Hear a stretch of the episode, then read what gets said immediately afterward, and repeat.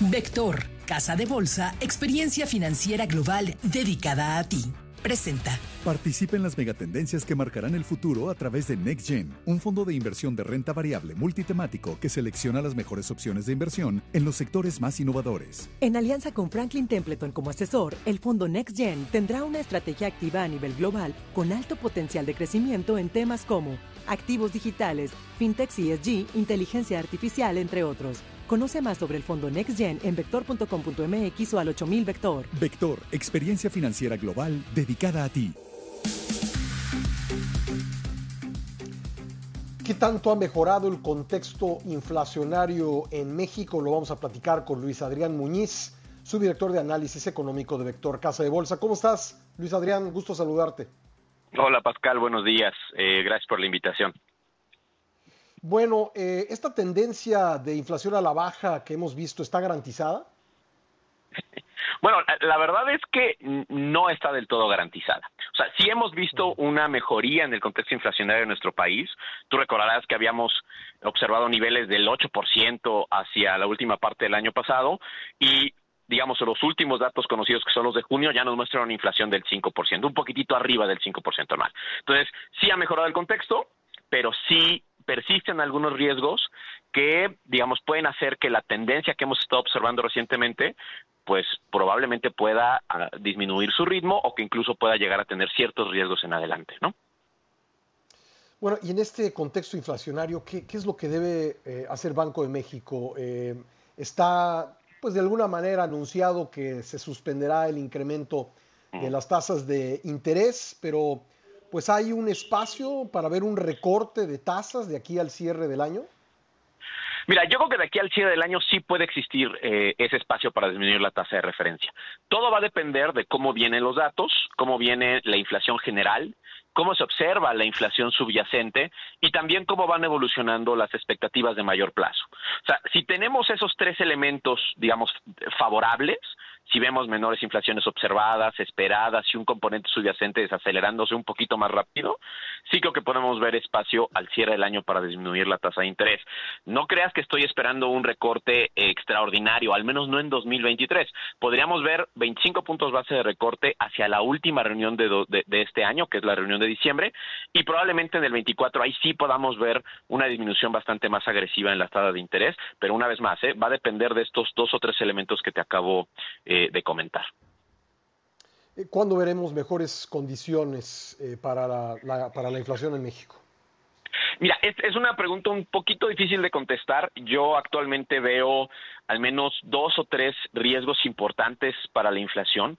Me preocupa la parte agropecuaria, ¿no? Recordarás como en junio tuvimos días de muchísimo, muchísimo calor, después en julio bajó un poquito, pero me preocupa lo que viene, ¿no? Me preocupa un poco las lluvias, potenciales inundaciones, todos estos efectos climáticos que representan choques de oferta para los, los precios agropecuarios, me preocupan. Podemos ver un incremento, exacto, para frutas, verduras, carnes, todo eso puede, podemos ver un rebote importante y eso nos va a perjudicar. Y el otro tema es el de servicios, tanto la parte relacionada a esparcimiento, turismo, alimentación preparada, o sea, restaurantes, etcétera, educación, vivienda, todo eso ha estado creciendo pues a un ritmo relativamente elevado y ya estamos arriba de lo que se veía antes de la pandemia. Entonces, esos dos o tres elementos son los que eh, me preocupan y eso es lo que podría hacer que en adelante el contexto inflacionario, híjole, pueda tener algún tipo de complicación. Por el momento todo va mejorando, pero no estamos libres de riesgo, ¿no? Entonces, ¿cuándo puede ser duradera? Yo creo que cuando veamos una inflación subyacente que se desacelere más y que se ubique abajo de la general, ahí es donde yo me sentiría un poquito más tranquilo. Sí, porque vemos restaurantes llenos, vemos conciertos eh, llenos, digamos, hay un nivel de gasto importante lo cual, pues de alguna manera es bueno, ¿no? Eh, se está moviendo la economía, pero podría llegar a calentarse demasiado todavía, ¿no?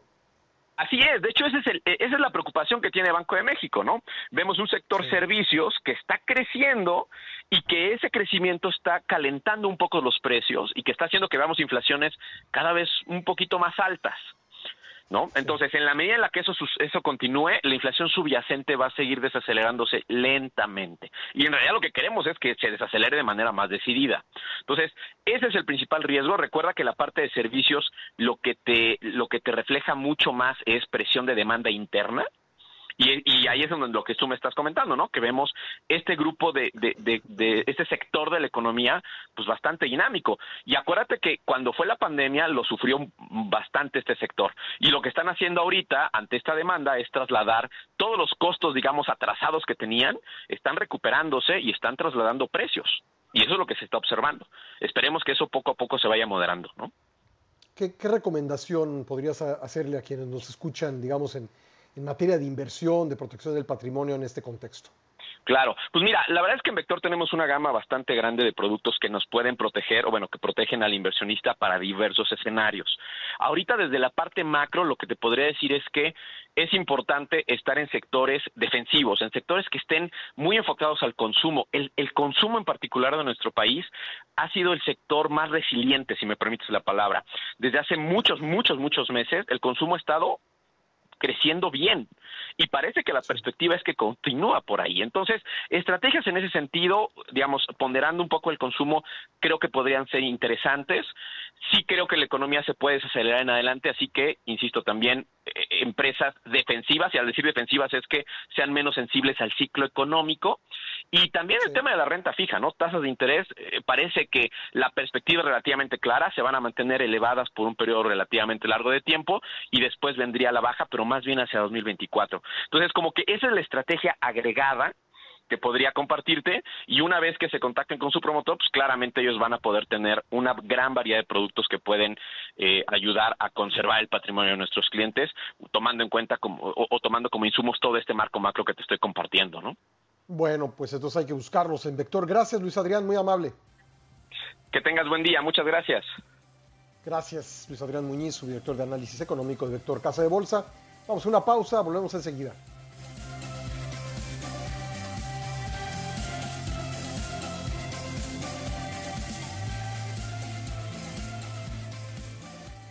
Vector, Casa de Bolsa, experiencia financiera global dedicada a ti. Presento. Estás escuchando Primera Emisión con Pascal Beltrán del Río. Información